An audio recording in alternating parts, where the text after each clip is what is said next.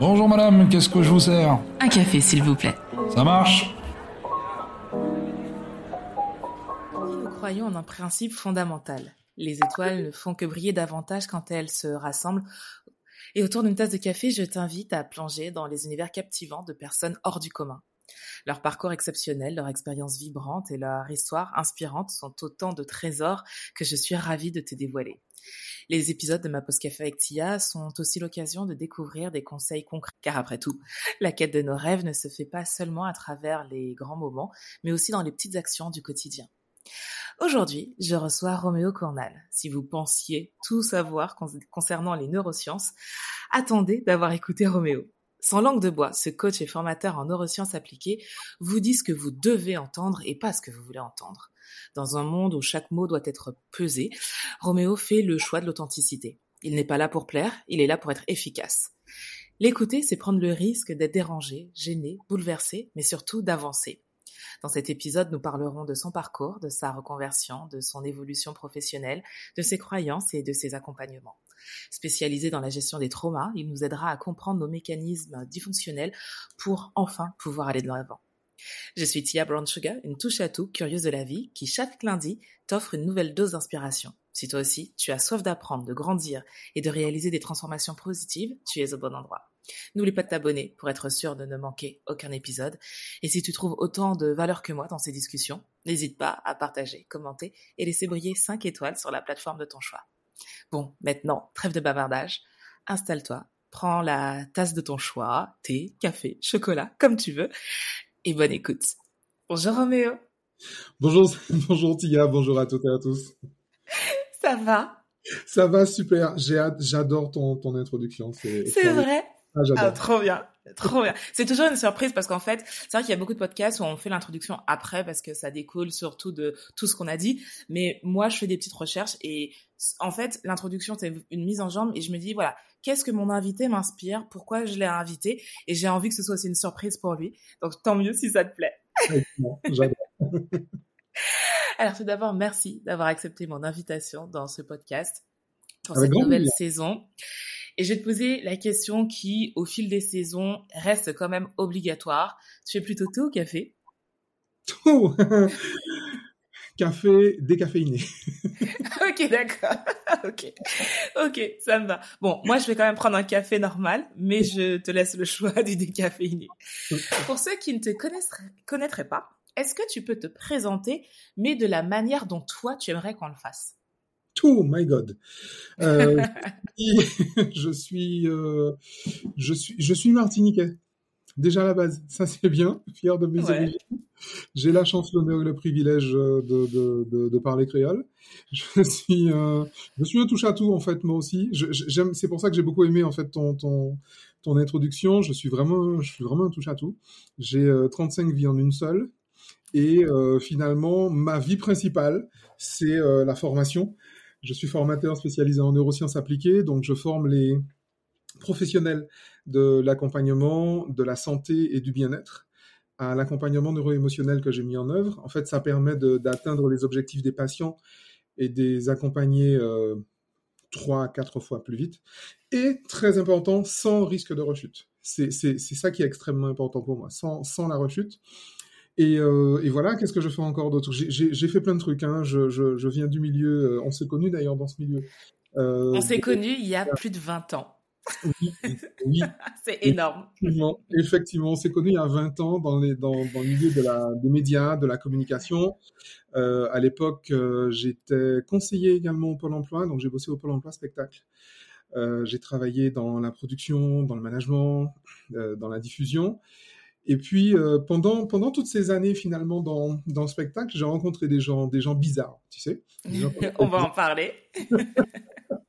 des gens bizarres, mais, mais, c'est un vrai c'est un vrai laboratoire en fait les artistes, les artistes et les les, les professionnels même. Euh, les sides, les, les, les techniciens de, de, du spectacle vivant, euh, du cinéma et de l'audiovisuel, sont, sont c'est vraiment un milieu à part.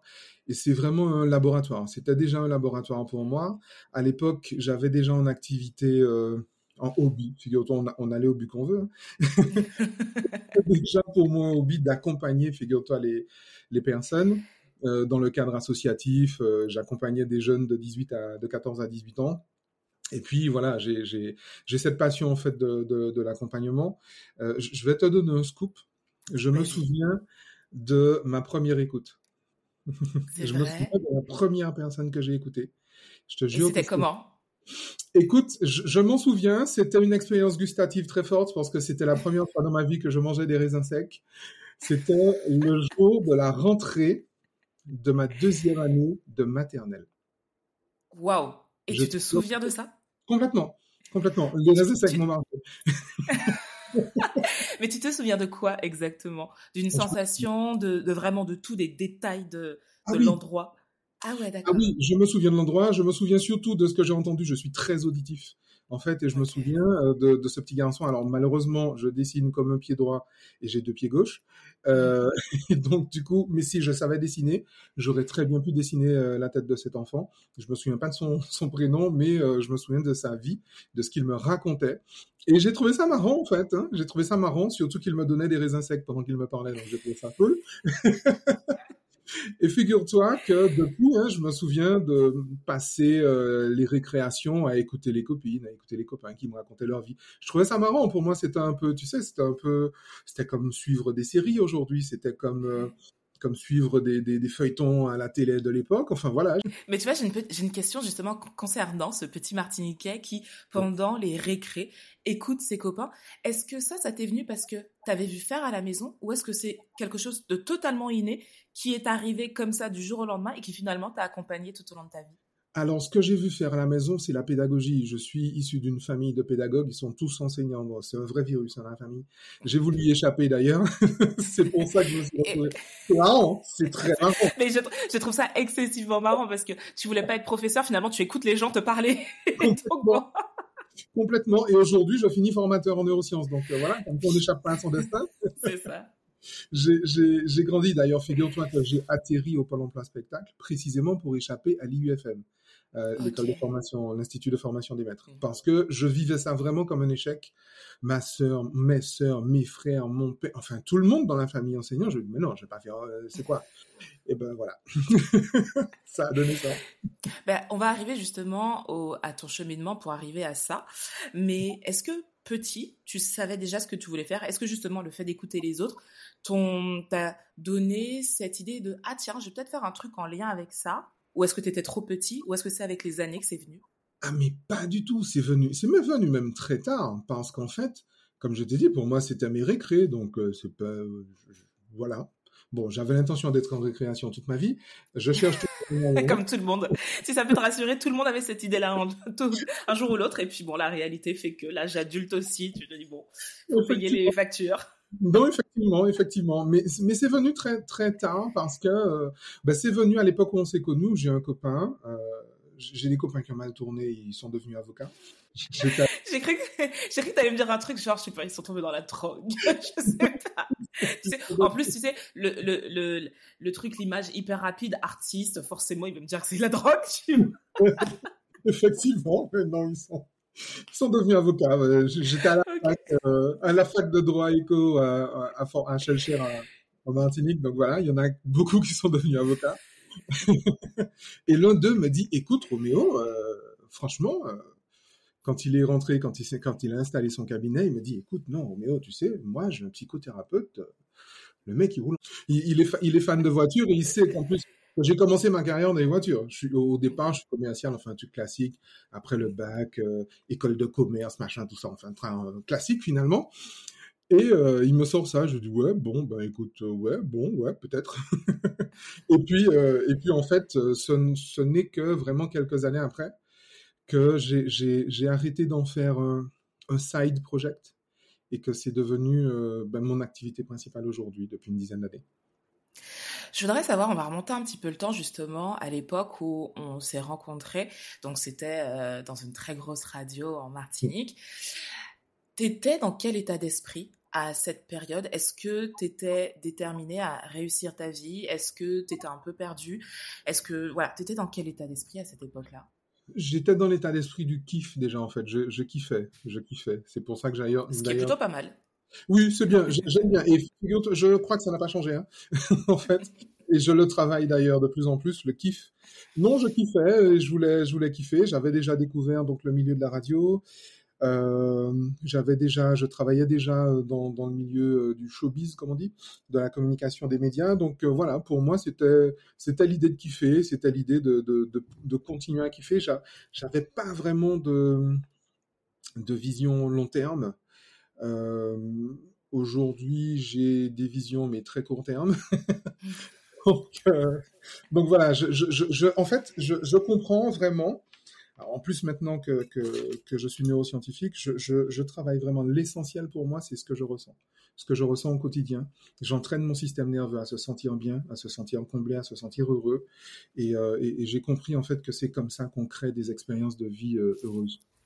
C'est hyper intéressant ce que tu dis parce que justement, à l'âge où, justement, pour moi aussi, c'est une période, euh, donc, jeune homme, où tu es censé kiffer la vie, profiter de l'instant présent, et peut-être pas être dans un, dans un, comment dire, dans une projection hyper lointaine. On est dans une société, surtout en France, où les adolescents, ceux qui sortent de l'école, ceux qui sont à l'université, on leur demande déjà, OK, vous voulez faire quoi plus tard? Vous voulez faire quoi dans 20 ans, dans 30 ans? Et toi, tu es totalement l'inverse en disant, non, non, moi je kiffais. Moi je kiffais. Et et en plus, tu dis, aujourd'hui, c'est encore à plus court terme.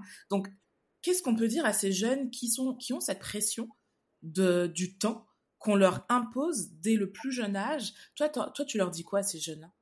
Je leur dis qu'en réalité, on ne s'inquiète pas de savoir ce qu'ils veulent faire vraiment, on s'inquiète de savoir s'ils vont rester dans les rangs, s'ils vont rester dans les clous. Le cœur de mon, de mon message, c'est vraiment le déconditionnement. Euh, le, cœur, c'est vraiment se libérer de son éducation, parce que neurologiquement, je sais que l'éducation aujourd'hui est un trauma. Et un trauma, ben, ça se guérit, parce que le trauma euh, donne des traumatismes. Et le traumatisme le plus euh, finalement prégnant dans nos vies, c'est notre personnalité et c'est notre personnalité qui crée notre réalité personnelle. L'idée, c'est qu'on vit vraiment les fondements, si tu veux, paradigmatiques de la civilisation dans laquelle on évolue. Euh, ben c'est que il faut filer droit. Il y a un projet. On a un projet pour toi. Tu feras ceci, tu feras cela, tu ressentiras ceci, tu feras ceci à tel moment. Et, euh, en fait, on veut s'assurer très très tôt de la docilité. En fait, l'école apprend aux, élèves, aux jeunes à être dociles. Fais ce qu'on te dit de faire et, euh, et tout ira bien. Mais comment on fait pour mais comment on fait pour ne pas devenir fou, justement, quand on nous dit, OK, on veut que tu sois docile, que tu rentres dans les rangs. En même temps, aujourd'hui, on dit, non, mais sois toi-même, sois unique, fais ce que tu veux. C'est comment on fait pour pas devenir fou? C'est, tu vois, tu pointes du doigt la, la, la alors, je crois qu'en communication, on appelle ça communication paradoxale. La communication oui. paradoxale. Mais ça sert justement, en fait, à devenir fou. Hein. Ça sert justement à se dire, mais je, suis tellement occupé, finalement, à réfléchir, à me dire, mais au fait, qu'est-ce qu'on m'a dit que, en fait, on me suggère euh, un comportement et, puis je l'ai, quoi. C'est une question de, si tu veux, lâchons le mot de manipulation de masse. Ouais. Bah, ce qui entraîne notamment beaucoup de dépression. J'ai lu, euh, selon une étude menée en 2022 par Opinionway, qui a été relayée par RTL en, en, mai de cette année, donc 2023, que le nombre de salariés ayant connu un burn-out s'avère, euh, sévère pardon, a triplé par rapport à celui d'avant Covid, euh, atteignant plus de 2,5 millions de personnes en France, uniquement en France. Pourquoi on va de plus en plus mal, selon toi? On va de plus en plus mal parce que justement, on est face à un immense paradoxe. C'est-à-dire qu'on a des messages euh, sociétaux qui sont les mêmes depuis 200, peut-être même beaucoup plus. Euh, on va dire, mais, disons la, la, révolution industrielle, depuis à peu près 200 ans. Le souci, c'est que à l'extérieur de nous, en fait, on voit, on a accès à de plus en plus d'informations. Je veux dire, quelqu'un qui est né en 1800, dans le fin fond du Gers, il entend finalement un discours de toutes les autorités autour de lui, il entend à peu près le même discours. Je veux dire, ce qu'on entend à l'école, c'est ce qu'on entend à l'église, c'est ce qu'on entend à l'usine, c'est ce qu'on entend dans la famille, on entend le même discours.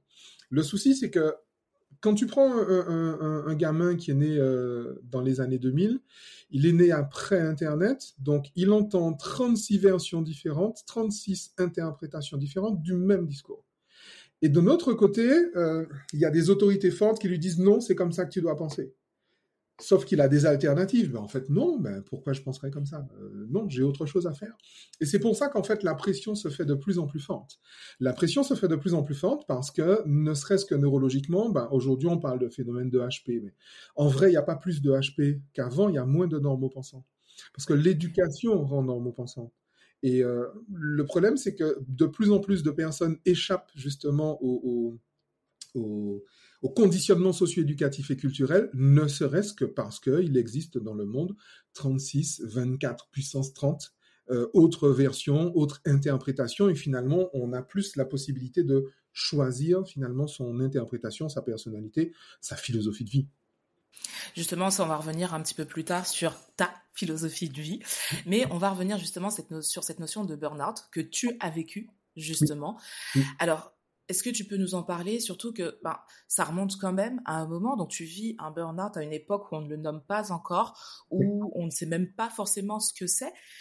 Est-ce que à l'époque, malgré le fait qu'on ne sache pas ce que c'est, tu as trouvé des outils pour en sortir, ou est-ce que c'est vraiment toi et ta force mentale qui ont fait qu'à un moment tu t'es dit, ok, je vais aller mieux et je ne sais pas comment, mais je vais aller mieux. Comment ça, comment ça s'est passé pour toi? Les deux, mon capitaine, parce qu'en vrai, justement, c'était l'époque où euh, j'envisageais justement de quitter euh, la, fonction publique d'État finalement euh, pour me consacrer justement à la thérapie.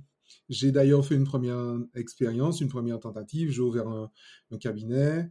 Ça a bien fonctionné, mais un certain nombre de choses font que j'ai dû retourner j'ai fait plusieurs tentatives comme ça et, euh, effectivement à un moment je me disais mais il y a un truc qui il y a un truc qui bloque c'est pas possible. Je me suis rendu compte que ce n'était pas des contingences extérieures qui m'empêchaient de m'installer en tant que thérapeute en tant que coach mais que c'était vraiment à l'intérieur de moi. Donc j'ai vécu effectivement cette période de, de, de burn-out. Alors euh, ce qui est marrant c'est que euh, les, les les autorités de santé n'ont jamais parlé de burn-out il y a eu le psychologue du travail qui a parlé de conflit éthique. Ouais, on appelle ça comme ça. conflit éthique. Mais, pour, pour lui, c'était quoi un conflit éthique en fait? Eh bien, le fait que justement mes valeurs ne, ne correspondaient plus avec les valeurs de l'établissement dans lequel je travaillais. Euh, mes valeurs ne correspondaient plus euh, aux, aux, aux, injonctions, mais, mais aussi aux, aux recommandations que je recevais de mes supérieurs. Et, là où ça a été très douloureux pour moi, c'est que déjà à l'époque, j'enseignais en, en, en, école, euh, en école supérieure et je me retrouvais, ça c'est extrêmement difficile, je ne souhaite ça à personne, je me retrouvais en fait à enseigner le soir euh, à mes étudiants de ne pas faire les erreurs que faisaient mes managers. Ça, c'est compliqué. Très compliqué. J'imagine. Vraiment, c'est-à-dire que le pire de mes élèves n'aurait pas fait le quart des erreurs de management que, que, que, que faisaient mes propres managers. Et du coup, en plus, alors, tu penses bien, on a parlé de docilité, euh, tu as un manager qui, et je viens lui dire, écoute, tu vois, cette, cet ordre que tu as donné là, cette mission que tu nous confies là, elle est, euh, pour, à bien des égards, pour telle, telle, telle, telle raison, c'est un contresens. On va dans le mur. Et il y en a même une qui m'a dit, écoute Roméo, je comprends, je comprends. Il y en a même une, plusieurs d'ailleurs, qui m'ont confié être d'accord avec moi, mais la direction de l'établissement a décidé d'eux et qu'en fait on se conforme à, à, la direction, à ce que propose la direction de l'établissement. C'est d'ailleurs la raison pour laquelle je n'ai pas été le seul à faire un burn-out dans cet établissement, de toute évidence. Mais voilà, le gros, le gros drame, il est là. Mais comment on fait pour ne pas devenir fou? À un moment, à un moment, on devient fou à un moment, il faut choisir. Il, y a, il, y a, il, faut, il faut quitter un camp parce que sinon, euh, ben voilà, je, la dernière fois que je suis allé travailler, je suis reparti sur une civière. Ah ça oui. vaut pas la peine. Ouais, ouais, ouais, vraiment. Ça vaut pas la peine d'en arriver là. Non. Vraiment. Et donc ça, ça a été vraiment le déclic pour te dire, ok, j'arrête. Ouais, clairement. Ouais, très clairement. C'est là que je Et comment tu sors? Et comment tu sors justement de cet état quand tu n'as pas, quand le monde n'a pas encore, le monde qui t'entoure n'a pas encore les outils à te proposer. T'as fait comment toi? Alors, l'immense chance que j'ai eue, et ça vraiment c'est une chance parce que, bon, j'ai rencontré plein de gens, euh, et parmi ces gens, j'ai des personnes qui, euh, qui comme moi, euh, étaient curieux de certaines choses. Et je me souviens d'une collègue avec qui d'ailleurs on a monté une boîte, qui me parle d'un certain docteur Joe Dispenza. Il me dit, écoute, Roméo, Joe Dispenza est, est à Paris, viens voir ça, machin, tout ça. et euh, tu verras, ça va te plaire. Et effectivement, là, je rencontre euh, à Paris le docteur Joe Dispenza, et là, les choses commencent vraiment à faire sens. J'avais déjà lu euh, le bouquin qui s'appelle Rompre avec soi-même, puisque c'était ma... Que tu m'as conseillé et que j'ai lu. Merci. Bon, c'est une référence, vraiment. Et je me suis dit, OK, je vais aller, je vais aller rencontrer ce gars. Et là, je découvre vraiment, effectivement, les neurosciences. Euh, là, je découvre une autre version des neurosciences parce que en fait, j'avais déjà rencontré, si tu veux, la version peut-être un petit peu plus académique à l'Institut des neurosciences appliquées de Paris. Mais là, je découvre vraiment, d'ailleurs, il, plus que les neurosciences en soi, il m'a vraiment donné cette passion de la recherche, parce que c'est un chercheur, en fait. Mm. Il expérimente, il mesure, et, voilà. Et d'ailleurs, six mois plus tard, j'étais avec lui euh, à Cancun, et j'ai participé à ses travaux. Euh, ces travaux qui sont compilés aujourd'hui dans un bouquin qui s'appelle Becoming Supernatural, devenir super conscient. Et, là, effectivement, ma vie a changé. Et puis en plus, j'ai eu l'immense privilège d'avoir un entretien très court. Les entretiens sont toujours très courts avec Joe. Euh, en privé avec lui, mais il m'a retourné le cerveau. Il m'a retourné le cerveau. Là, j'ai vu la lumière, je peux dire. Avant de, rentrer dans, justement cet enseignement que tu as commencé à avoir après cette rencontre avec euh, Joe Dispenza, mhm. est-ce que tu peux expliquer pour ceux qui ne sauraient pas euh, qu'est-ce que c'est les neurosciences appliquées? Alors, les neurosciences, c'est tout simplement l'ensemble des sciences qui étudient le fonctionnement du cerveau et du système nerveux. Parce que, euh, ben, en fait, notre cerveau ne le voit pas. Il y a un certain nombre de, de, de savoirs euh, qui sont très très récents, jusqu'à il y a par exemple très peu de temps. Euh, à l'époque où, toi et moi on était à l'université, on enseignait encore, par exemple, que le cerveau, que les neurones ne se renouvelaient pas. Aujourd'hui, on sait que c'est faux. On a découvert le facteur neurotrophique. Donc, il y a toute une série en fait de, de, de sciences qui étudient le fonctionnement du cerveau. Comment est-ce que le cerveau met en place un comportement Comment est-ce que le système nerveux, comment est-ce que le corps lui-même met en place un, un, un comportement. Et ce qui est intéressant, et la raison pour laquelle c'est absolument fondamental de connaître, de savoir ça, c'est qu'en réalité, nous ne sommes conscients qu'à 5% de nous-mêmes, en vrai. Et nos comportements sont mis en place à 95% par notre inconscient et donc par notre système nerveux autonome, comme son nom l'indique, il est autonome. Mm. donc il fait ce... Alors, quand je dis qu'il fait ce qu'il veut, il fait ce qu'on lui dit de faire, il fait ce qu'on lui apprend. Encore faut-il savoir euh, lui parler. Mais il y a toujours quelqu'un qui parle au cerveau. Les neurosciences appliquées, c'est ça. Alors moi, c'est appliqué non pas à l'éducation, euh, non pas à plein d'autres choses, parce qu'on peut appliquer les neurosciences à beaucoup de choses, et c'est appliqué chez moi justement à l'accompagnement des personnes et particulièrement euh, des inscriptions traumatiques. D'accord. Donc, tu décides de, te spécialiser après justement cette rencontre avec le docteur Joe Dispenza. T'apprends quoi de lui? Et justement, j'ai vu aussi que tu avais suivi le docteur Bruce Lipton, Greg Braden. T'apprends quoi de ces grandes têtes pensantes? J'apprends que la réalité personnelle est la seule production de notre personnalité. J'apprends que le cerveau ne dirige pas le corps, mais que c'est le corps qui dirige le cerveau. C'est quand même puissant ce que tu dis, parce que là, je pense qu'il y a 99% des gens qui, qui doivent se dire non mais non. C'est vrai qu'il y a une hype en fait autour du, du des neurosciences. On parle de neuromarketing, de neuromachin, de neurotruc, de neurochoz. C'est la hype du moment de mettre neuro devant n'importe quel mot. Mais en fait, c'est comme ça que que tu reconnais un touriste d'un neuroscientifique. Le touriste, il... Moi, je suis touriste. Hein. Moi, je, je l'avoue, je suis touriste. J'apprends. Mais écoute, euh, j'ai été touriste moi aussi, et c'est et c'est la raison pour laquelle justement je diffuse l'information parce qu'elle est trop peu diffusée. Euh, effectivement, quelqu'un qui est qui est un touriste, qui a aucun mal à être un touriste, pense que le cerveau dirige le corps. Mmh. L'idée, c'est que non, c'est le corps qui dirige le cerveau. Donc, j'ai appris euh, également des, des, sciences nouvelles, dont ma préférée, la neurocardiologie. C'est certainement la science la plus récente hein, dans l'histoire des, des sciences. Elle date de 1992. La neurocardiologie, c'est extraordinaire. J'ai rencontré d'ailleurs euh, l'Institut HeartMath en Californie, auprès de qui, euh, auprès duquel je continue à, me, former. Euh, j'ai appris la biologie moléculaire, puisque le docteur Bruce Lipton est, la, est le père finalement de l'épigénétique. Donc j'ai appris euh, l'épigénétique, la biologie moléculaire avec lui. Greg Braden, les trois forment ce qu'on appelle los tres amigos, parce qu'ils sont copains comme cochons tous les trois. et avec euh, Greg Braden, ben, j'ai appris justement l'application euh, des, des, des, le parallèle finalement entre des savoirs anciens et des sciences nouvelles. Et, et finalement, tout cet enseignement a finalement un objectif, l'émancipation de soi. Tu te souviens, Bob Marley, euh, alors c'est pas une question que je te pose, je sais que tu te souviens, mais euh, Bob Marley dans, dans Redemption Song dit Emancipate yourself from mental slavery, none but ourselves can free our mind. Et en réalité, je me rends compte que ça, c'est une science. L'émancipation est une science. Et toi, c'est ce que tu as appris.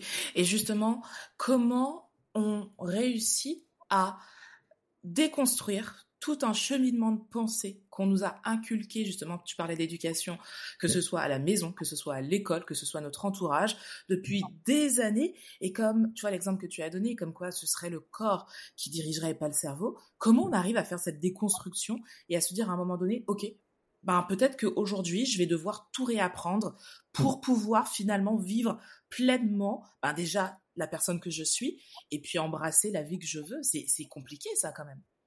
C'est compliqué quand on n'a pas d'information, c'est compliqué quand on n'est pas ouvert, quand on est crispé, parce que malheureusement très souvent, et on l'a vu avec l'épisode Covid, hein, une grande partie euh, des scientifiques sont crispés sur leurs connaissances, et euh, et le souci, c'est qu'il faut bien retenir que la science ne, nous dit pas ce dont il faut être certain, la science nous dit ce dont il faut douter parce que la science évolue tout le temps.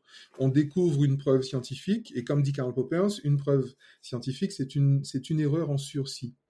Et euh, c'est vrai jusqu'à ce qu'on prouve que ce n'est pas toujours vrai, que ce n'est pas exactement vrai, que ce n'est pas tout le temps vrai, que ce n'est pas du tout vrai. Et en fait, l'idée c'est que lorsqu'on n'est pas crispé sur ses connaissances, lorsqu'on ne fonde pas son identité sur des certitudes, c'est nettement plus facile parce qu'autrement c'est douloureux. L'idée, c'est que, encore une fois, d'enseigner à son système nerveux émotionnellement à avoir le choix. Le choix, et ça c'est la phrase fétiche du docteur Joe, euh, la liberté, c'est la capacité de choisir sa réponse émotionnelle. Tu sais, simplement, je crois qu'il y a un bouquin qui s'appelle comme ça, un bouquin qui dit Et si c'était vrai? Et du coup, euh, la question à se poser, c'est Et si c'était faux? Si ce qu'on m'a appris était faux, si c'est pas, si c'était pas exactement ça, s'il y avait une autre façon de voir les choses. Alors, lorsque je dis ça, je ne dis pas d'entrer en conflit, je dis d'élargir son point de vue. Effectivement, à, à partir de certains points de vue, je vois une situation, j'en ressens quelque chose. Il existe un autre point de vue à partir duquel, bah, c'est autre chose. C'est la, la, fameuse histoire du 6 et du 9 qu'on voit en PNL. Je suis devant un 6, toi tu es devant moi, tu vois un 9. Tu me dis c'est un 9, moi je te dis mais non, c'est un 6. On regarde la même chose. Et aucun point de vue n'en exclut un autre. Et lorsqu'en fait on entre dans cette largeur d'esprit-là, on se dit bon ok, je vais je vais élargir mes, mes, ma gamme de points de vue, je vais voir si on peut faire autrement. D'ailleurs, généralement, on se dit ça. C'est plus facile de se le dire quand on commence à souffrir, hein, en fait. Oui, c'est clair, c'est clair. C'est facile. Quand on se dit, ouais, bon, ça fait mal, ça fait suffisamment mal, je cherche, t'as remarqué que quand les gens, quand les êtres humains souffrent, ils, ils cherchent à arrêter de souffrir, c'est curieux. Ah, je crois que c'est, je crois que c'est naturel. Tu sais, à un moment, tu te dis, bon, là, ça pique un peu trop, je vais voir s'il n'y a pas une autre possibilité. Clairement, clairement. Et c'est là qu'on ouvre son esprit à une autre possibilité. Mais c'est ce qui m'est arrivé quand tu regardes bien. Je veux dire, euh, il a fallu que je, je, je, quitte le bureau sur un, sur, sur une civière hein, pour pouvoir me dire bon, hé Roméo, euh, là bouge. euh, clairement, donc euh, forcément, je, sais qu'il faut qu'il faut ça, qu'il faut cette motivation là, et, et souvent c'est la douleur qui nous qui nous motive, qui nous fait bouger. Mais l'idée c'est ça, il existe, Dieu merci, des des outils, des démarches, des techniques qui en plus ne sont pas difficiles du tout. Par contre, elles peuvent être inconfortables. Elles peuvent être très inconfortables. Ben justement, c'est inconfortable déjà de se dire que ben on, on vit quelque chose, mais que derrière, ben, en fait, ce qui est inconfortable selon moi, c'est de vivre sereinement dans l'incertitude que c'est peut-être faux. Absolument. Tu vois? Il y a déjà ça, mais tu sais, il y a un, il y a un gros, gros inconfort justement en dessous de cette euh, de cette incertitude. Euh, c'est euh, ben justement le, le trauma éducatif. Euh, c'est tout simplement ce qu'on appelle la blessure narcissique. Qu'est-ce que la blessure narcissique? On a tous hein, la blessure narcissique. Il n'y a pas que nos PM préférés qui ont, euh, qui ont cette blessure narcissique. La blessure narcissique, c'est la peur de mourir par manque d'attention. Il se trouve que les êtres humains sont euh, totalement psychiquement autonomes, parce qu'un être humain est fini à la naissance, il est fini à l'incarnation d'ailleurs. Mais physiologiquement, un être humain est totalement dépendant. Je veux dire, aucun bébé ne s'en sort seul. Euh, le, cerveau, le système, le corps d'un bébé n'est pas fini. La maturité cérébrale, on la, fixe à 22 ans. C'est très tard. Donc, entre-temps, il faut que, le cerveau se, développe euh, biologiquement, mais aussi du point de vue logiciel. Il y, a, le hardware qui se développe, il y a le, software également qui se développe. Et pour ça, il faut des interactions. Donc, un enfant a absolument besoin d'interactions pour sa survie biologique. Et le cerveau, il, il, ne sert qu'à ça, la survie biologique. Le rôle du cerveau n'est pas qu'on soit heureux, le rôle du cerveau n'est pas qu'on soit en bonne santé, ça c'est notre job à nous. Son job à lui, c'est qu'on soit vivant.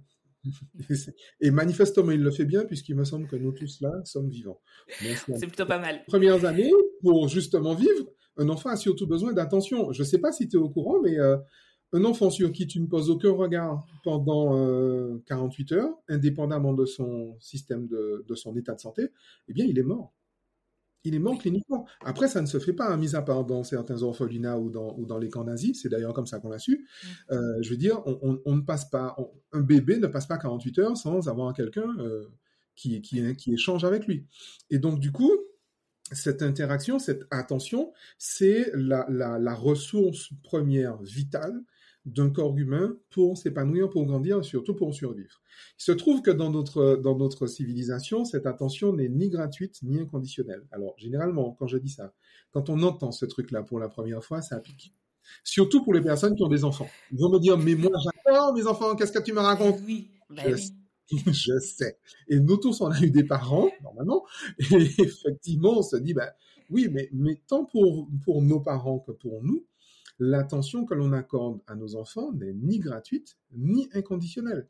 C'est-à-dire qu'il y a un contrat, ce que j'appelle un deal éducatif. Le contrat, c'est quoi? Le contrat, c'est ce que les psychologues appellent euh, des drivers. Nous, on les appelle des messages contraignants. Sois parfait, sois fort, dépêche-toi, fais plaisir, fais des efforts. C'est-à-dire que ce sont des injonctions comportementales. On doit se comporter d'une certaine façon si on veut l'attention si on veut recevoir l'attention des autorités parentales, des autorités sociales, des autorités commerciales. Mais jusqu'à présent, c'est le cas. Hein. Les effets de mode, ça, fait pareil. Et euh, si on ne montre pas ce comportement-là, eh bien, on est puni. C'est ben, le, deal même de l'éducation. File dans ta chambre, je ne veux plus te voir. Donc, trahison, rejet, abandon, humiliation et justice. Et ça, ce sont les, la coercition, les punitions qui sont mises en œuvre si un enfant ne se comporte pas comme on attend de lui. Le problème, c'est qu'on a dit tout à l'heure que dès son incarnation, il est déjà fini, il a déjà sa personnalité, il a déjà sa singularité.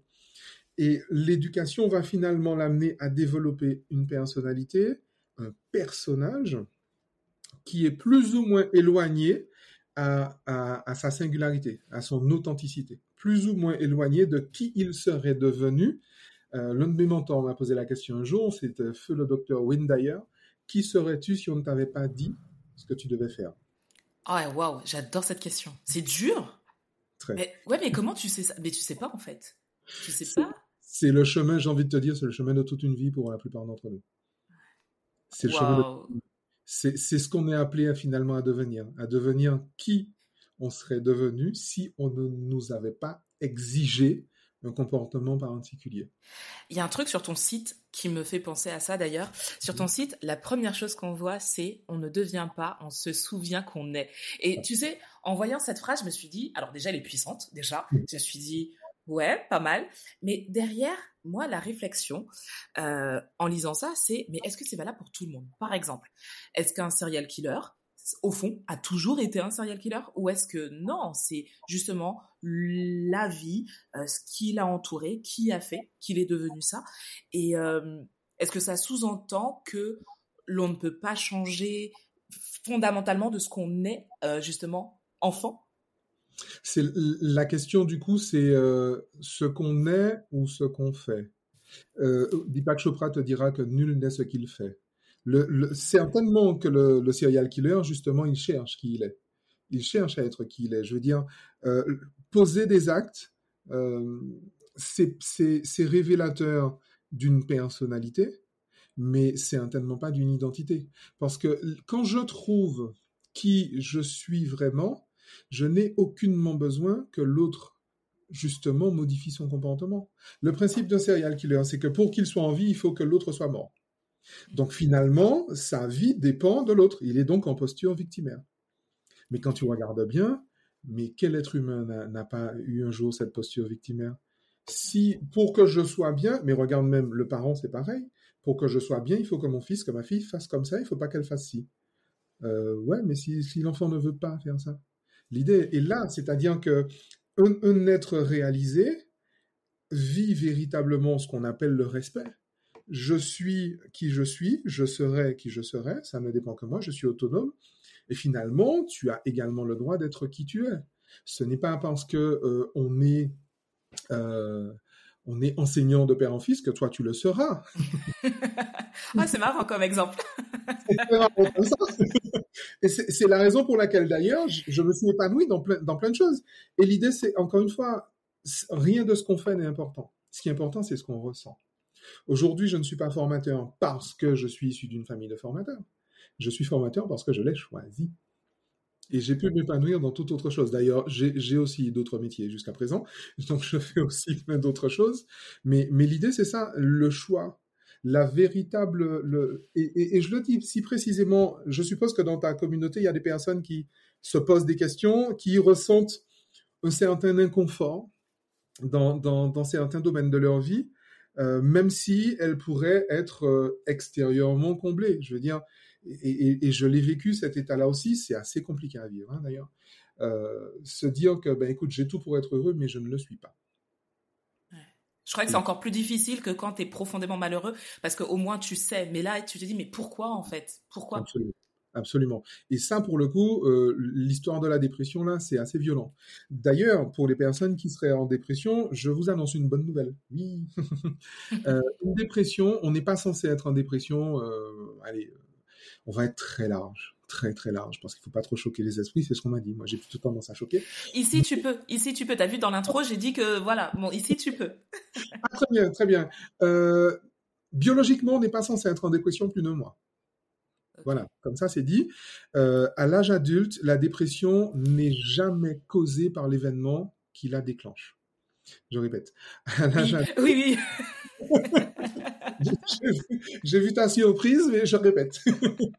à l'âge adulte, la dépression n'est jamais causée par l'événement qui la déclenche. C'est juste l'élément, c'est limite la petite goutte d'eau qui a fait déborder un vase qui était déjà trop plein.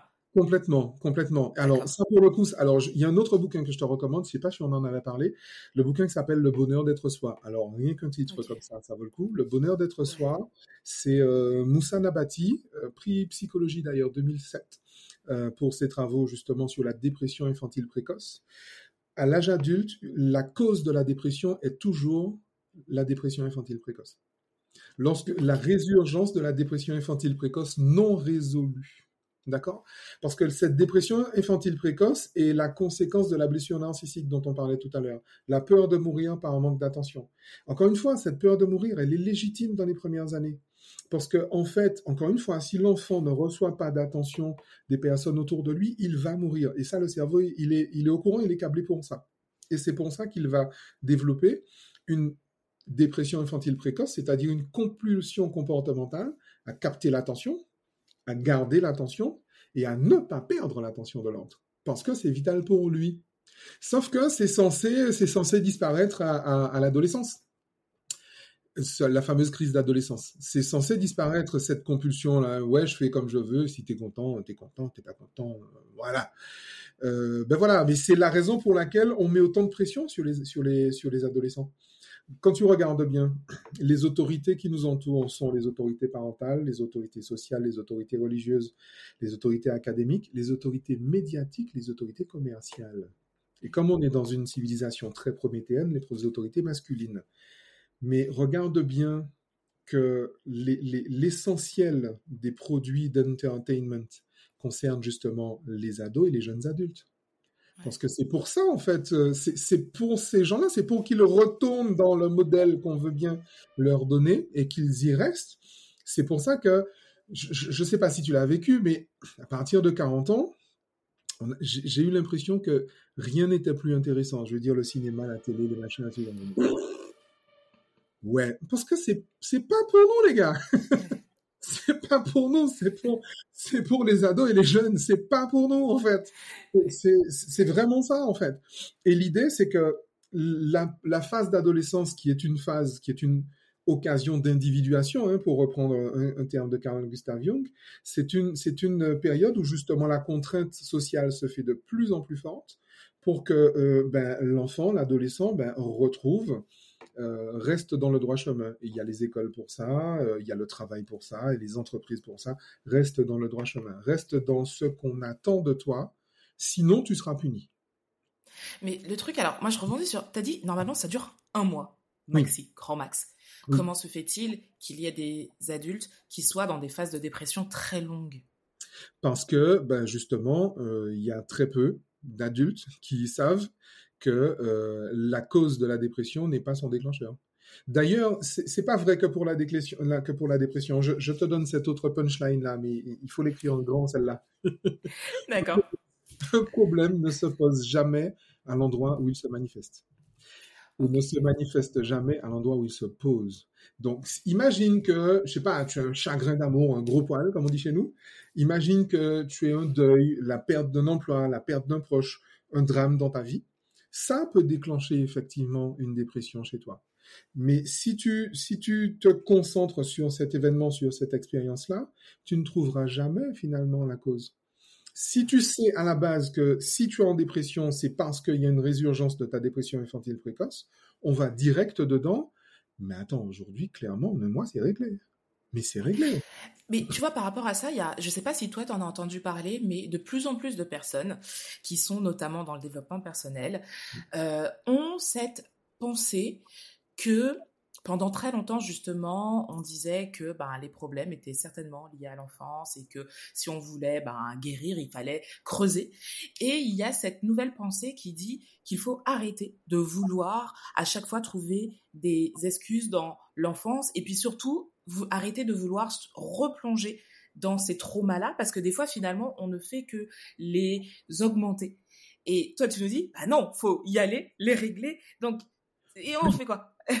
Faut y aller, mais, mais pas dans les événements. Et c'est pour ça que ça ne marche pas, en fait. un événement n'est pas une expérience c'est c'est pas c'est pas la question de ce qui a été fait, c'est la question de ce qui a été vécu. Comment l'enfant l'a vécu. Je prends un exemple simple, un trauma sexuel qu'on a à peu près tous vécu, surtout les gens de notre génération. Euh, fais bisous à tata, fais bisous à papy. Il se trouve que l'enfant, le, 4 ans, pour X raisons, il veut pas faire un bisou à tonton, il veut pas faire bisou à papy. Et il fait bisou à papy. Et il va vivre en fait quelque chose qui est de l'ordre euh, finalement du dégoût pour X raisons. Euh, peut-être que l'enfant a peur. J'ai un accompagné qui me disait, euh, qui lui est thérapeute en plus, hein, qui me disait qu'en fait, on lui a fait le coup, et il se souvient très bien, il a été hyper marqué par ça, il a, il a 50 ans déjà le gars, hein. il a été marqué par ça, il avait peur de sa tante, parce que sa tante était grande, alors elle était très belle, elle avait une très forte poitrine, et elle, elle avait tendance justement à mettre des rouges à lèvres bien pétants. Et en fait, sa tante lui faisait peur, tout simplement, alors que c'était une femme extrêmement belle. Et, euh, et, et, sa mère lui a fait le coup, sa sœur, hein, dit bonjour à, ta, à, Tata, et euh, il, a, il a été complètement saisi par ça, il a été traumatisé par ça. Pourquoi? Parce que le trauma n'est pas l'événement, le trauma n'est même pas l'expérience. Le trauma, c'est la répression de la charge émotionnelle.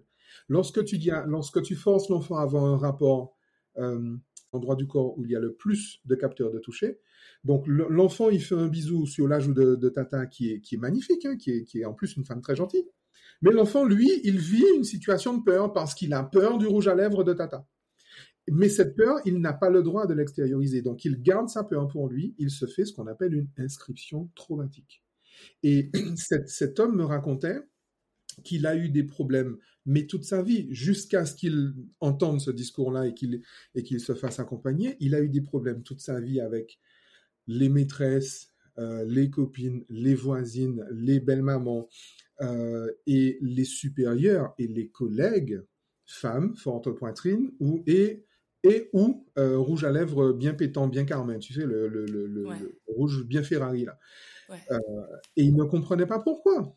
Et le souci, c'est que en fait, ça vient tout simplement de là.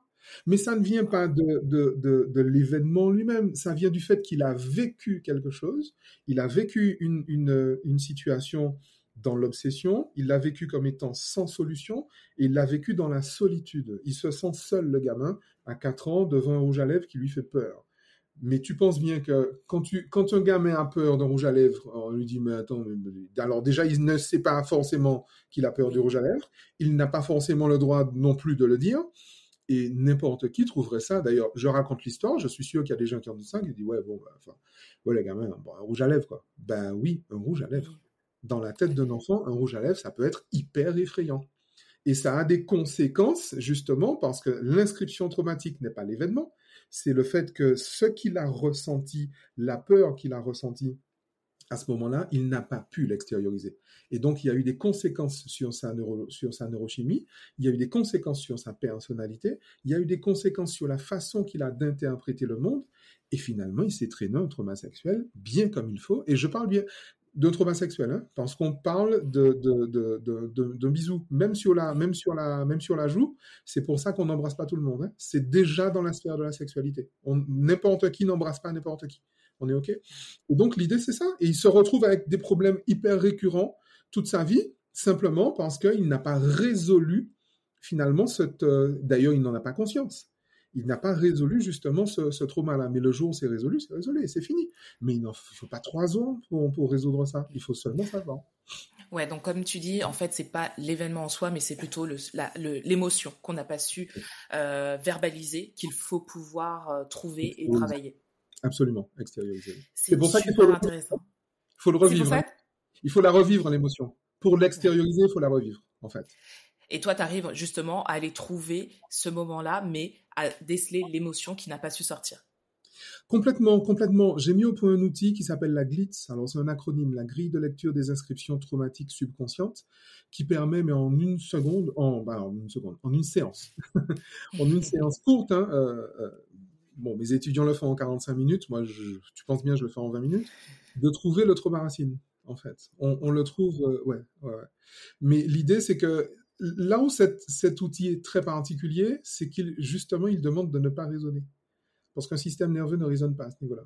Et c'est pour ça qu'il ah, est, difficile. Mais je crois que je pourrais jamais faire ça. Je, alors, je fais partie des gens de mon entourage qui réfléchissent trop et j'essaye de trouver une raison à tout, mais vraiment à tout. Donc je me dis, bah, ça ne peut pas fonctionner sur moi.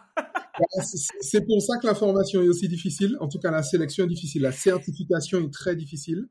Euh, et je tiens à ce qu'elle le soit. Et si ça se trouve, elle l'est de plus en plus. Hein. C'est-à-dire qu'il faut, il faut vraiment réussir à 100% pour être certifié. Euh, beaucoup de gens sont formés. Pas tout le monde euh, a la certification du premier, coup. Il y en a qui, qui arrivent au bout de la troisième fois.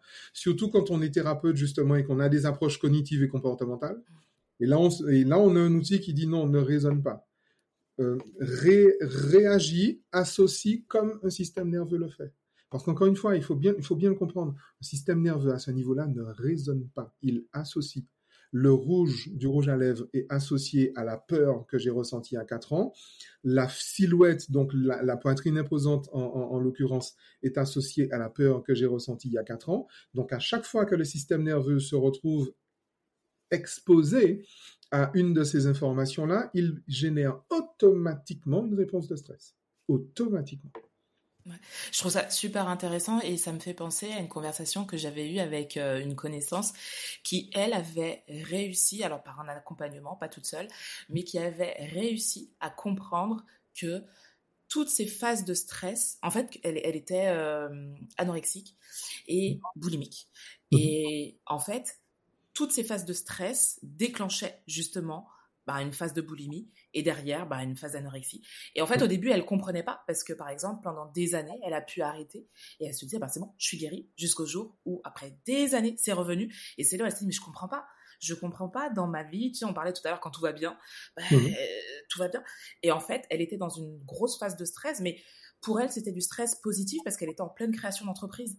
Donc, ce mmh c'était pas les traumas qu'elle avait vécu avant. Et c'est pour ça qu'elle comprenait pas. Et c'est en étant accompagnée qu'on lui a dit, euh, mais non, on analyse, on regarde. Et effectivement, en une séance, son thérapeute a pu lui montrer que, bah oui, mais là, avais vécu ça, là, tu as vécu ça, là, tu as vécu ça. Et regarde, le truc récurrent, c'est qu'à chaque fois, c'est du stress différent, mais c'est une phase de stress qui, derrière, engendre ça. Oui, absolument. Et c'est hyper intéressant l'exemple que tu donnes parce que finalement, je me suis rendu compte d'un truc. Euh, tu sais, j'accompagne aussi les thérapeutes dans leur phase justement d'installation. et dans leur rapport à, l'argent. Euh, d'ailleurs, prochainement à Paris, je donne une formation sur euh, l'intelligence financière, le thérapeute prospère, l'approche neuroscientifique de l'intelligence financière. Et pour le coup, ça m'est arrivé également à moi aussi. Euh, L'idée, c'est qu'en fait, on n'a pas l'habitude de fonctionner quand tout va bien. On ne sait pas le faire. On se laisse porter? Ben, on, Mais on ne connaît pas ça. Résoudre des problèmes. Puisqu'on a dû résoudre des problèmes tout le temps. Et finalement, lorsque, lorsque tu exposes le système nerveux à quelque chose de trop lisse, de trop cool, de trop facile, ben en fait, il se met en panique. Il se met complètement en panique. Je l'ai vécu très, très récemment lors de mon expatriation à Dubaï. C'est, vraiment, je l'ai vécu, je me suis dit, mais c'est, pas possible. Je comprends pas ce qui m'arrive. Et en fait, l'idée, c'est que, tu sais, rien que les, les démarches administratives, c'est tellement fluide, c'est tellement, Enfin voilà, tu passes jamais 15 minutes dans une administration. moi qui ai vécu dans l'administration, je peux te dire. en plus en France. En plus en France. très très nouveau pour moi. Et, et en fait, on n'est pas habitué. On n'est pas habitué. Prends quelqu'un par exemple qui 40 années de sa vie a eu des problèmes d'argent. Tout d'un coup, et c'est la raison pour laquelle les, les, les 80% des, des, des, des, gagnants au loto perdent tout ce qu'ils ont euh, gagné euh, indépendamment de la somme au bout de 8 mois. Parce que euh, ben, le système n'est pas habitué à ça. Je suis pas habitué. Alors, il y a les histoires de thermostat financier, mais je suis habitué à, dealer avec des, problèmes financiers. Et finalement, je, crée une personnalité. Tu sais, la personnalité ou du héros ou de la victime. C'est la même chose. Hein, c'est les deux faces de la même pièce. Le gars qui s'en sort toujours, euh, le gars qui malgré tout, euh, ah vous ne mourrez pas, même tel problème, ben voilà. Il y a des gens qui mettent finalement leur fierté sur leur capacité à résoudre des problèmes. Le souci, c'est que le jour où tu n'as plus de problème, tu fais comment? Ton système ne sait pas faire.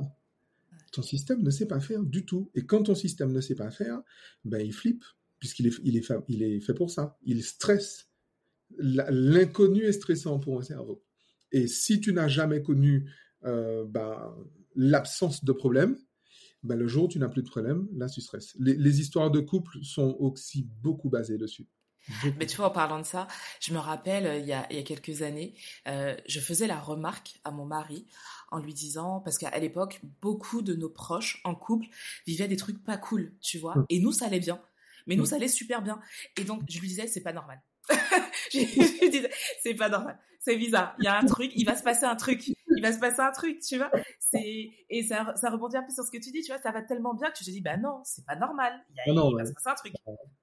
Ouais, il laisse pas traîner ses chaussettes, euh, il referme les bouteilles, euh, il ferme les placards, il est propre. Non, non, écoute, mais comment je fais Mais comment on fait pour nos scènes de ménage? Arrête, t'es trop parfait, mon père. Depuis, il m'a montré qu'il n'était pas parfait. Mais, mais sur le coup, c'est, mais c'est vrai que sur le coup, c'est quand même bizarre de penser comme ça. Sais, de se dire, tout va bien, mais ça va pas. Il y a, y a un truc qui cloche. C'est, c'est quand même bizarre, ça c'est bizarre de le penser, mais ce n'est pas bizarre de le vivre. C'est complètement naturel. C'est mécanique, en fait. Du point de vue neurologique, c'est complètement mécanique. Alors, je, je suis à fond en ce moment dans, dans la loi d'attraction. Et justement, ces systèmes de pensée que l'on crée en se disant, bah non, ça va bien, mais derrière, au fond, non, ça va pas, ça va pas. Est-ce que toi, tu penses que justement, on arrive à se créer des problèmes parce que on est dans ce système de pensée. Avec des problèmes, ça veut dire que je suis vivant. Comprends bien, le système, ton, ton cerveau, il te maintient en vie, là. Mm. Ça fait 40 ans que ça dure. Donc, l'objectif de ton cerveau, c'est que tu sois vivante aujourd'hui. Donc, comment est-ce que je fais pour que tu sois vivante aujourd'hui? Ben, Je fais comme hier. Mais ton cerveau doit aussi te maintenir vivante demain. Donc, comment est-ce qu'on fera pour être vivant demain? Eh ben, on fait comme aujourd'hui. Donc, c'est une machine homéostatique. Donc, tu, vois que biologiquement, c'est complètement normal, hein, en vrai. Comment est-ce que tu fais pour précisément sortir de ça? C'est-à-dire que, et puisque tu parles de, de, de loi d'attraction, alors moi je préfère parler de manifestation, mmh. euh, parce que en réalité, le, le cœur finalement de la démarche, c'est d'enseigner à son système nerveux le sentiment de sécurité face à l'expérience nouvelle. Parce que tant que ton système nerveux ne sera pas sécure face à cette expérience nouvelle, tu n'y arriveras jamais. Je, je, sais pas faire. je, sais pas faire. Écoute, je, prends un exemple assez, assez marquant, mais, au moins il sera très simple. Tu vois, j'ai rencontré il y a quelques années une femme qui me dit, écoute Roméo, j'ai tout essayé, mais vraiment tout. Hein. Ça fait 15 ans que j'essaie d'avoir un enfant, machin. Elle a fait les PMA, les machins, les trucs, les choses. Elle a même fait, elle m'a même avoué, c'était en Guyane, elle m'a même avoué qu'elle a fait euh, sorcellerie, machin, les sorciers, les Indiens, ça le machin. Ah tout, tout, tout, elle a tout fait. Elle a vraiment tout fait. Rien ne se passe. Et en fait, dans, dans, dans, dans une séance, je lui ai dit, mais écoute, si tu n'as pas d'enfant, c'est que tu n'en veux pas. Ah mais non, Roméo, tu vois bien que j'en veux. Bon, alors je vais te dire les choses autrement.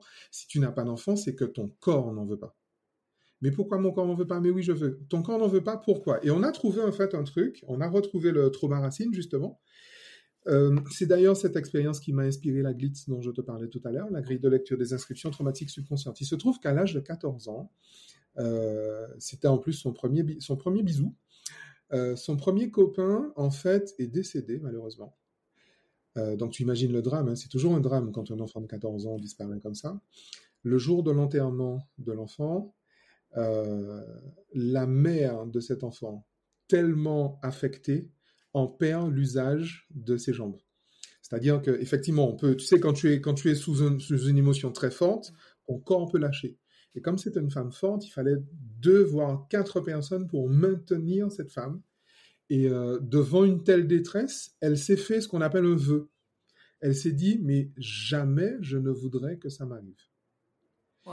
Et donc l'idée, c'est que donc elle a construit ça, ça. Après, c'est marquant, hein, jamais. Et je peux comprendre. Hein, personne n'a envie d'enterrer son fils. C'est clair. Surtout quand tu vois une mère effondrée, pour le coup physiquement effondrée comme ça, tu te dis, mon Dieu, mais jamais je ne voudrais que ça m'arrive. Sauf que comment, quelle est la certitude que tu peux avoir de n'avoir jamais enterré ton fils? C'est de ne pas en avoir. Waouh Ah ouais, c'est puissant. Il se trouve que euh, quatre mois après, elle était enceinte. Elle a rencontré d'ailleurs un, homme et, euh, euh, et elle est et effectivement elle était enceinte. Alors il se trouve que en plus l'enfant est magnifique. Tu sais, j'ai remarqué que les enfants qui naissent après des, des, des, accompagnements, des accompagnements comme ça sont toujours très beaux. Ils sont magnifiques les enfants, c'est un truc de fou. mais vraiment, mais vraiment. Donc tu vois l'idée? Que ton, ton, corps est stressé à l'idée de, ben ça ne passe pas. Alors, bien évidemment, quand je te raconte cette histoire-là, euh, la machine fonctionne. Hein. Elle a vu tous les gynécos du monde, mais t'as aucun problème. Hein. Les hormones, les machins, pas d'endométriose, pas de trucs, pas de sécheresse, pas de rien. Tout va bien. Pas de vaginisme, tout va bien. La machine est au top. Sauf que elle ne travaille pas. Parce que le cerveau dit non, je ne vais pas faire ça. On m'a dit de m'assurer que jamais je n'enterrerai mon fils. Donc, je m'assure de ne pas enterrer mon fils. Donc, je n'en fais pas. Ouais. Et je pense que c'est tellement puissant que elle, aurait pu tout essayer, que cette volonté était trop puissante en fait. Très clairement, très clairement. On, ne force jamais un système nerveux, jamais. Il ne le fera pas. S'il te dit non, il a dit non. La bonne nouvelle, c'est qu'on peut tout enseigner à un système nerveux.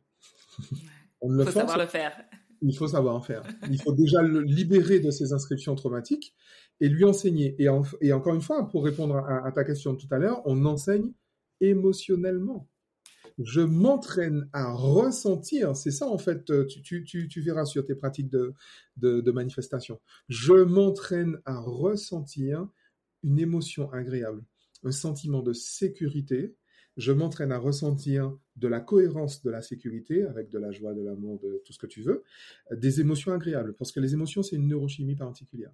Si j'arrive à associer à un projet, en fait, un shoot dopaminergique dans mon, dans mon corps, ce projet, je vais le réussir à coup sûr. À coup sûr. Parce que mon corps va aller chercher sa dopamine. Ça fonctionne par addiction. C'est d'ailleurs comme ça qu'on fait la préparation mentale des sportifs de haut niveau. Quand, quand, quand Usain Bolt en fait se, se, se, met devant une piste, il va chercher son corps va chercher son shoot de dopamine. Et le shoot de dopamine, il est ancré dans le geste d'ancrage, le fameux dab. Mais en fait, pour faire le dab, il faut gagner. Donc, donc le corps met en place tout, tout, ce, tout ce dont il dispose pour justement pouvoir le corps ne va pas chercher la victoire, le corps va chercher le shoot de dopamine. Et le shoot de dopamine, c'est dans le DAB. mais c'est super intéressant parce que des fois, on se focalise sur le résultat alors que finalement, c'est l'émotion qu'on va chercher. C'est toujours l'émotion. Les êtres humains ne sont pas venus pour vivre des événements. Un événement, rien de ce qui se passe n'est important. Rien de ce qu'on vit n'est important. Ce qui est important, c'est ce qu'on ressent. Si j'entraîne mon corps à ressentir la joie, euh, la joie, la joie d'être en couple, la joie d'être maman, la joie d'être prospère, la joie d'ouvrir un cabinet, la joie de ci, la joie de ça. En fait, si j'enseigne émotionnellement à mon corps, mon corps fonctionne avec moi. C'est-à-dire que 100% de ma personne va de ce côté-là. Et quand 100% de ma personne va d'un côté, mais forcément j'y arrive. Et pour le coup, rien ne m'arrête. J'avais lu aussi lié à ça, je sais plus dans quel livre, mais que les gens se rappelaient des personnes qui leur procuraient une émotion positive ou négative, mais en tout cas une émotion forte. Toujours, toujours, toujours. Maya Angelou disait justement, euh, tu, as, dû voir ce, commentaire, ce documentaire extraordinaire, l'infinie puissance du cœur, avec justement les amis de, de comment il s'appelle, l'Institut HeartMath en Californie dont je te parlais tout à l'heure. Euh, et Maya Angelou dit, ils ne se souviendront pas de ce que vous avez dit. Ils ne se souviendront pas de ce que vous avez fait. Ils se souviendront de ce qu'ils ont ressenti à votre, en votre présence. Ouais, cette phrase est puissante. Mais c'est totalement vrai en plus. C'est totalement vrai. Euh, on, on, ça fait une heure qu'on parle, mais c'est tellement intéressant tout ce qu'on dit. Donc, ah non, mais j'adore, j'adore. Donc on arrive aux dernières questions, des questions un peu touchy pour la fin. Euh, aujourd'hui, le développement personnel, c'est, on peut dire, une sorte de religion. Mais mm-hmm. pour toi, c'est quoi la limite du développement personnel? Et est-ce qu'il, y a une limite pour toi? Toi qui es euh, justement dans la neuroscience. La limite, c'est de ne pas en faire? Très bonne réponse. Deux phrases pourquoi. Euh, on, dit que euh, on, attribue faussement à Carl Gustav Jung la paternité du développement personnel. Le développement personnel va te dire euh, deviens la meilleure version de toi-même. D'accord? L'individuation, l'accompagnement neuro-émotionnel te dit accueille les pires versions de toi-même. Parce qu'en fait, ce qui nous bloque dans la vie, ce sont toujours, ce sont pas nos défauts, ce sont nos qualités. C'est-à-dire que il y a des, des fameux, la fameuse blessure narcissique. On cache des parts de soi parce que d'autres les trouvent inacceptables, mais ça ne veut pas dire qu'elles le sont. Donc, on va jouer un personnage, on va jouer j'ai telle qualité, je suis généreux, je suis machin, je suis truc, je suis chose. Il faut que je sois généreux, il faut que je sois un mec bien. Il faut, il faut pas que je sois un connard. Il ne faut pas que je. Le problème, c'est que le connard, euh, le radin, ça fait partie de moi aussi. Ça fait partie de mon humanité. Et un être émancipé, c'est un être qui, justement, a accueilli, a intégré toutes les parts de lui, y compris les pires. Comme ça, il, choisit à quel moment il les montre.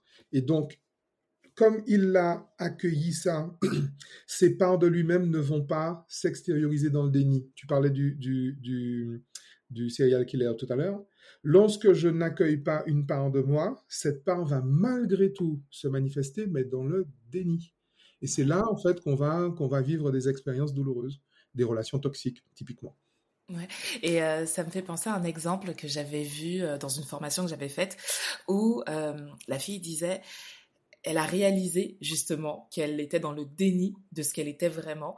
Mm. Par exemple, elle donne l'exemple de l'hypocrisie. Elle disait, quand on lui demandait, qu'on lui parlait de ses valeurs et qu'elle donnait ses valeurs, elle disait, euh, bah, mes valeurs c'est ça, ça, ça, et les valeurs pour lesquelles vraiment je suis mes contre à 100%, c'est l'hypocrisie, le mensonge, voilà.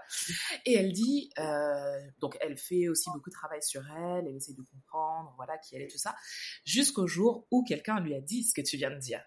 Et elle était contre en mode non, moi les menteurs, les hypocrites, tout ça, je je peux pas. Et la personne lui a dit mais est-ce que tu n'as jamais menti? Est-ce que tu n'as jamais été hypocrite? Et tout en étant, tout en ayant conscience que tu mentais, que tu étais dans l'hypocrisie à ce moment-là. Et en fait, elle réalise que oui, à des moments, pour se sortir d'une situation sans avoir à expliquer par A plus B machin, elle disait par exemple, euh, si euh, quelqu'un m'invite et que j'ai pas envie, juste parce que j'ai pas envie de le voir ce soir, je vais pas lui dire non, j'ai pas envie, mais je vais lui dire non, je peux pas parce que ceci, cela. c'est de l'hypocrisie quand même, parce que tu dis pas la vérité. Et en même temps, tu mens. Et elle, et, elle réalisait que, bah si, en fait. Et c'est pas forcément être méchante, mais que des fois, c'est juste parce que bah, t'as pas envie de faire justement du mal à l'autre. Et elle réalisait que, ben si, en, dans une, dans, en elle, elle avait aussi l'hypocrisie et aussi du mensonge. Et c'est à partir de là qu'elle s'est dit, bah en fait, oui, j'ai ce côté euh, lumineux, mais j'ai aussi ce côté sombre. Et il faut faire avec, en fait, parce que c'est moi. Il vaut mieux, parce que ça permet d'être heureux, et puis ça permet aussi de d'être pertinent Euh, si tu te souviens de cette, de, cette chanson de Goldman, si j'étais né en 17 à Leidenstadt, euh, tous les fonctionnaires SS, tous les fonctionnaires de la Wehrmacht sont des gens hyper loyaux, sont des gens hyper fiables, sont des gens hyper honnêtes. Tu lui dis de faire, il fait. Hmm. Et euh, tu sais, un, jour, il y, y, en a, y a un collègue qui m'a dit, euh, pour exprimer ça, il dit voilà, l'assassin de ton frère te demande où est ton frère. Tu sais où est ton frère. Hmm. Tu mens, tu dis la vérité. Figure-toi que les cimetières sont remplis de gens qui sont morts parce qu'ils avaient un frère qui s'était promis de jamais mentir. C'est clair, c'est clair, c'est puissant. Avant-dernière question, pour justement un thème euh, que tu abordes souvent et tu en as parlé tout à l'heure, la victimisation. Euh, à quoi te fait penser cette phrase? Je ne suis pas une victime, je suis une survivante. En créole, on dit bœuf la pas étranglé. Euh, pour toi, est-ce que c'est la même chose ou est-ce que effectivement il y a une victime et il y a évidemment. évidemment parce que je ne peux pas être survivante si je suis pas une victime. L'idée c'est ça. Et, c'est ça en fait que qu'on amène les personnes à déconstruire. Si je me construis une une personnalité de survivante pour survivre il faut que je sois dans l'adversité. On parlait des problèmes tout à l'heure.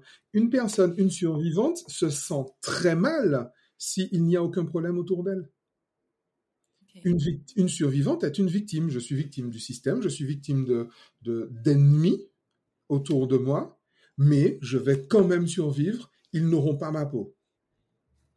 Donc je suis victime. Finalement, c'est l'autre qui détermine qui je suis.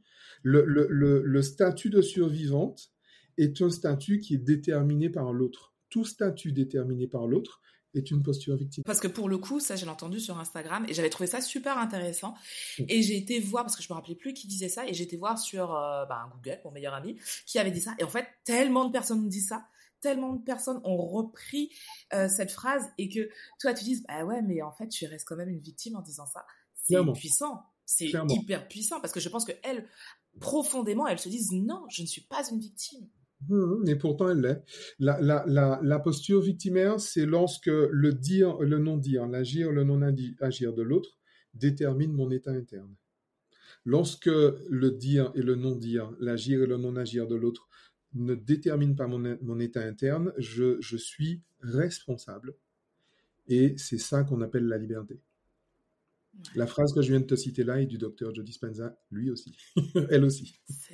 C'est puissant et c'est pas facile parce que des fois accepter c'est faire face à quelque chose de douloureux la plupart du temps. Bah, je pense que tout le temps quand on parle de victime, c'est qu'il s'est passé quelque chose de, négatif et c'est dur de se dire bah j'assume, j'assume ce qui s'est passé et je vais de l'avant je fais avec.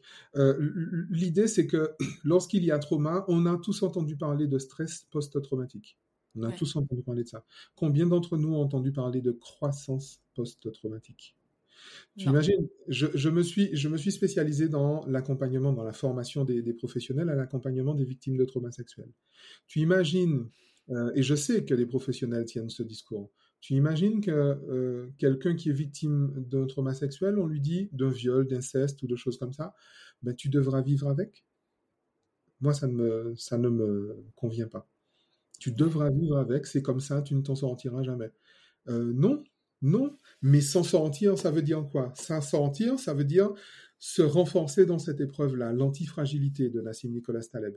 la croissance post-traumatique, je me sers de ce qui m'est arrivé, je prends la responsabilité de ce qui m'est arrivé, parce que la responsabilité, c'est dit ce que je ressens. Tant que je me dis pauvre de moi, euh, c'est eux les méchants, c'est moi la gentille victime, c'est eux les méchants bourreaux, euh, ben je suis dans une, euh, je suis dans un traumatisme.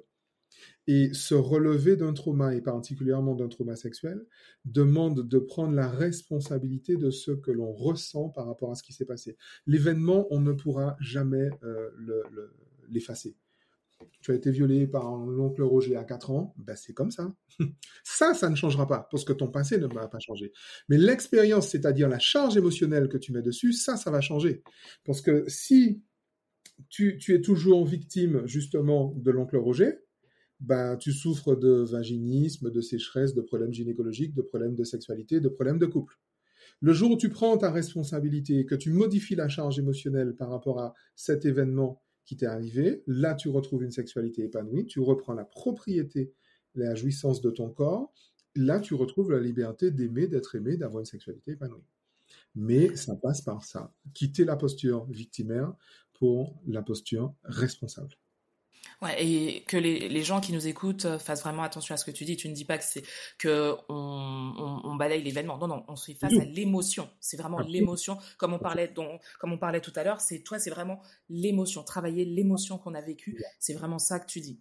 Très clairement, très clairement. Parce qu'autrement, le, le, système nerveux aura la même réponse émotionnelle face à, à l'éventualité euh, d'un rapport sexuel. Parce que pour un système nerveux, un rapport sexuel est un rapport sexuel que ce soit l'oncle Roger, que ce soit quelqu'un d'autre, ça reste le même rapport sexuel. Et si un rapport sexuel est associé au dégoût, à la honte, à la peur, euh, à tout ce que tu veux, à l'insécurité, ben, du coup, dès qu'il y aura possibilité de rapport sexuel, c'est le système nerveux qui va réagir de la même façon. Il ne va pas raisonner, il va réagir. Ouais, et c'est pour ça d'ailleurs que, comme tu le dis, euh, un rapport sexuel est un rapport sexuel, et c'est pour ça que des, des victimes de viol, des fois, arrivent à avoir des orgasmes, parce que le corps, pour lui, c'est juste un rapport. Absolument. Absolument. Voilà. Si on veut euh, travailler avec toi dans le cadre d'une formation ou être accompagné euh, pour un suivi traumatique, comment ça se passe? Alors, ça se passe sur le site roméocournal.com. Que je euh, mettrai bien sûr en commentaire, tout ça.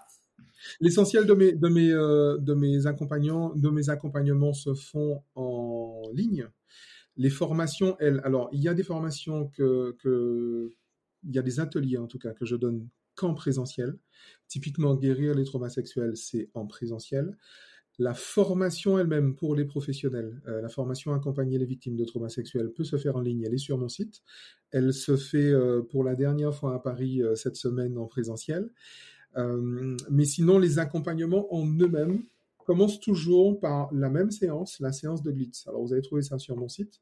Le, premier entretien qu'il faut qu'on fasse, c'est une glitch, une grille de lecture des inscriptions traumatiques subconscientes pour voir où vous en êtes et pour voir justement, on va aller chercher ce trauma racine parce qu'encore une fois, le problème que vous avez n'est pas votre problème.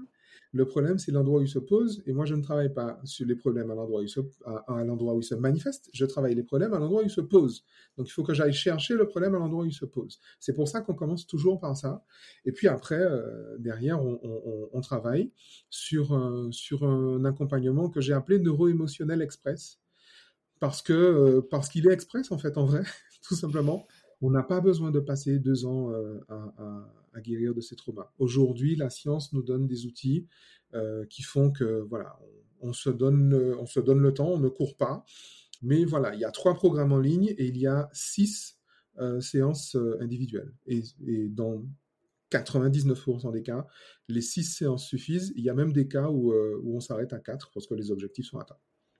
Ok, génial. Dernière question, c'est vraiment la dernière.